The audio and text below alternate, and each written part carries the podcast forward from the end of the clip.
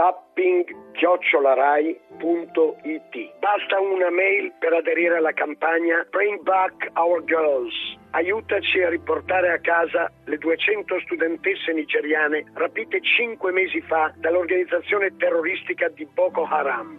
Sono Moni Ovadia. Io ho già aderito. Riportiamo a casa le ragazze nelle mani di Boko Haram. Aderite insieme con noi alla campagna Bring Back Our Girls che continua da troppi mesi, perché da troppi mesi queste ragazze sono prigioniere e eh, rapire delle studentesse significa impedire alle donne l'emancipazione tramite attraverso lo studio. Zapping chiocciolarai.it. Scrivete tutti, mandate una mail, scrivete anch'io aderisco alla campagna per riportare a casa le ragazze nigeriane e eh, queste alla fine della nostra campagna che proseguirà ancora per qualche settimana verranno consegnate alle autorità competenti per quello che conta ma quello che serve tanto anche è mantenere accesa l'attenzione su una cosa che troppo spesso rischia di venire dimenticata. Noi rimaniamo in Africa, in Africa per modo di dire perché la notizia oggi su Ebola viene dagli Stati Uniti. Gli Stati Uniti che si trovano davanti al loro primo caso di Ebola. C'è un malato, è un, uh, una persona di ritorno dalla Liberia, chiaramente eh, non è stata eh, comunicata l'identità, è ricoverato all'ospedale presbiteriano di Dallas in Texas e si trova in condizioni molto difficili. Dottor Di Caro, buonasera. Buonasera. Antonino Di Caro è il direttore del laboratorio di microbiologia dell'Istituto Nazionale Malattie Infettive Spallanzani di Roma. Ehm, in Nigeria affermano di essere riusciti a controllare l'epidemia grazie a un modello di azione rapida. Lei ne sa qualche cosa di più? Possiamo considerarla come una schiarita all'orizzonte eh, de, di questa grandissima preoccupazione dopo che per settimane si è detto che era fuori controllo? Beh, bisogna dire che la Nigeria ha capacità di reazione superiore a quelle che hanno gli altri paesi della, della regione. Sì, si può dire che è una buona notizia. Non solo loro, anche il Senegal ha avuto un caso e è riuscito a contenerlo nella stessa maniera. Lei sa, sa, spiegarci, per quello che possa capire un uh, normale cittadino, sa spiegarci come la tengono sotto controllo? Perché riescono a fare il, l'unica cosa che poi funziona là è l'isolamento dei casi perché la trasmissione avviene da persona a persona, per cui bisogna isolare i casi e identificare i contatti e seguire giornalmente tutti quanti i contatti per verificare che non si ammalino durante i 21 giorni di incubazione. Questa operazione che viene chiamata con un termine inglese contact tracing è molto importante però per farla necessita di un sistema sanitario efficiente che è in grado di individuare i contatti e di seguirli nel tempo, chiedendogli giorno per giorno come stanno. E, è, e soprattutto ci vuole anche la cooperazione da parte della popolazione. Certo. questo che in Nigeria è stato possibile non si riesce a ottenere in altre, in altre regioni. Perché sono regioni meno sviluppate? Certamente, questo è il motivo. Senta, ehm, ci sono molte domande che le voglio fare io, però anche gli ascoltatori stanno premendo per farle domande. Anzi, ricordo loro che con un sms o un WhatsApp si possono prenotare l'intervento, lo devono fare subito perché abbiamo 5 minuti per stare insieme al 335 699 2949. Da Roma c'è Alfredo che chiama. Buonasera Alfredo. Buonasera, salve. Mi chiedevo se dagli sbarchi che arrivano in Italia può arrivare l'Ebola e Bruxelles che cosa sta facendo. Sì, è, la domanda che ricorre ogni volta uh, da, da, da, mesi ormai, professore, diciamo che uh, dagli sbarchi non può succedere, però non ci crede nessuno. Perché? Eh, lei conferma che non può succedere?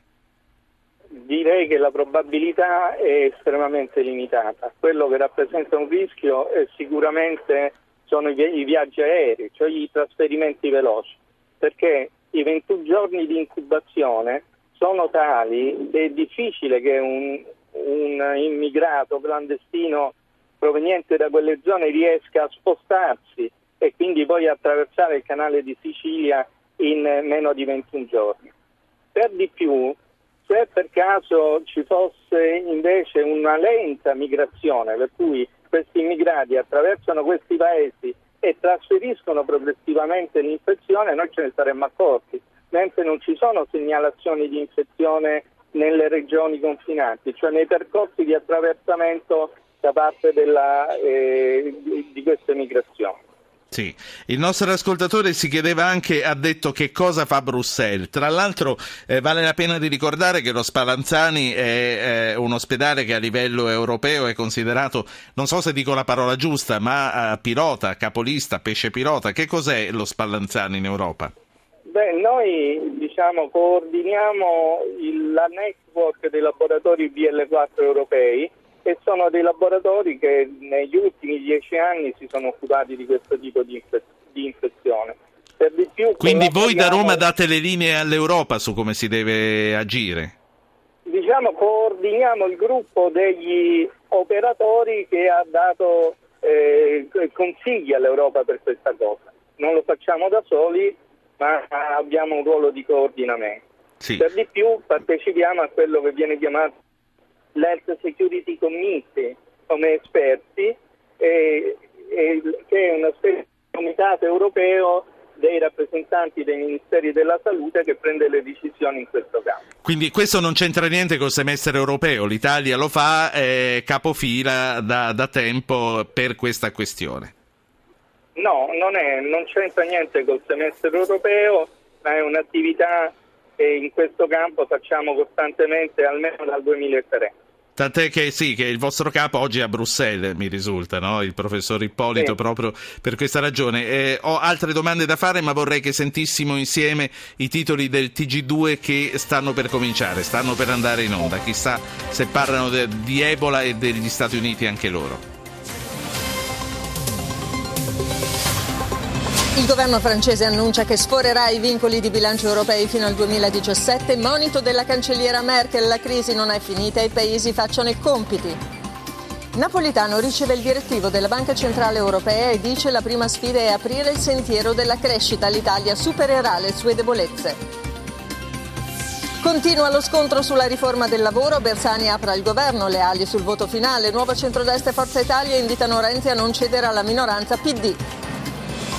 Il prefetto di Napoli firma la sospensione del sindaco di Napoli, condannato in primo grado per abuso d'ufficio nell'inchiesta Way Not De Magistris replica la sentenza, salutatemela. Il Papa incontra alcuni superstiti della strage del mare di un anno fa e dice troppe porte chiuse per chi è costretto a migrare. Uomini e donne d'Europa aprano le porte dei loro cuori. Il 3 ottobre, anniversario della tragedia, il TG2 delle 13 andrà in onda da Lampedusa. E a questo proposito vi ricordiamo anche che eh, la nostra rete dedicherà un lungo speciale venerdì mattina alla, al primo anniversario della tragedia di Lampedusa. Mm, per quanto riguarda Bring Back Our Girls, vi ricordo che l'adesione va data solo via mail a zapping.rai.it, non sugli sms. E ritorno al uh, professor Antonino Di Caro, che è il direttore del laboratorio di microbiologia dell'Istituto Nazionale Malattie Infettive Spallanzani di Roma. Si sta parlando di Ebola, dunque il primo primo caso fuori dall'Africa, il primo caso negli Stati Uniti. Professore, in Italia abbiamo un buon sistema di isolamento sanitario per quando dovesse accadere, sperando che non accada mai? Sì, abbiamo un buon sistema che è basato sulla rete delle malattie infettive con eh, possibilità di isolamento in vari posti in Italia e due centri di riferimento che hanno la possibilità di isolare, l'ospedale Sacco a nord e noi qui allo Spallanzani. Inoltre abbiamo fatto esperienza di questo tipo di malattie andando direttamente in Africa dove partecipiamo alla gestione di due laboratori mobili, per cui abbiamo visto questi pazienti e abbiamo idea di quello che ci aspetta nel caso ci fosse l'importazione. Non ci dice niente di più? Eh, No, Dipende... sì. no, no, no. Allora chiedo io, eh, il contagio come avviene? Vale la pena di ricordarlo, anche perché detto che ben difficilmente, per le ragioni che ci ha spiegato, per il lunghissimo viaggio che fa prima di imbarcarsi, un migrante potrebbe portarci l'infezione, mi chiedo se si possa dire lo stesso dei sanitari e dei cooperanti, di voi che siete andati e siete tornati.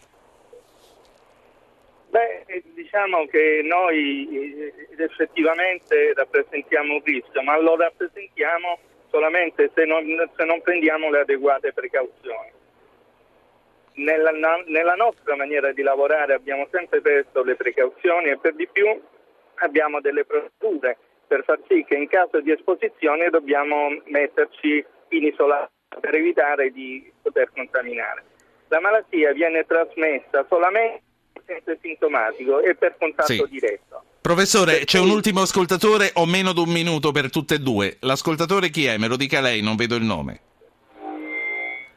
Signor ascoltatore, Giuseppe, eccoci. Giuseppe, dica. Sì, buonasera. Eh, è la prima volta che intervengo. Guardi, e... ho, ho 20 secondi, veda lei. Sì, diciamo che ho, ho, avuto delle notizie confortanti e mi, diciamo, mi congratulo eh, per queste, queste novità. Quindi è contento di queste rassicurazioni sì. che ha ricevuto. Signor Giuseppe, è stato sì, bello sì, parlare con lei alla chiusura di questa puntata. Io eh, naturalmente ringrazio anche il dottor Di Caro per essere stato con noi. Mi dica l'ultima cosa, che cosa si sta facendo per le navi merci e gli aerei provenienti dai paesi sospetti? Bisogna dire, tornando da là sono stato sottoposto a controlli e di fatto i controlli consistono nella misurazione della febbre e nell'acquisizione di informazioni seguito queste, a seguito di queste informazioni si possono tenere sotto controllo tutti quanti le persone che da lì La vengono. saluto e la ringrazio. Qui finisce Zapping per questa sera. Fra poco, dopo Ascolta si fa sera, ci sarà Zona Cesarini con la radiocronaca di Atletico Madrid Juventus. A proposito di calcio, vi ricordo che domani sera saltiamo, torniamo venerdì, ma per una puntata intera fino alle 21, quindi ci sfogheremo venerdì. Zapping in redazione Francesca Librandi e Giovanni Benedetti. Coordinazione coordinamento tecnico è Stato questa sera di Nicola Pambuffetti, la regia di Anna Posillipo. Io sono Ruggero Po.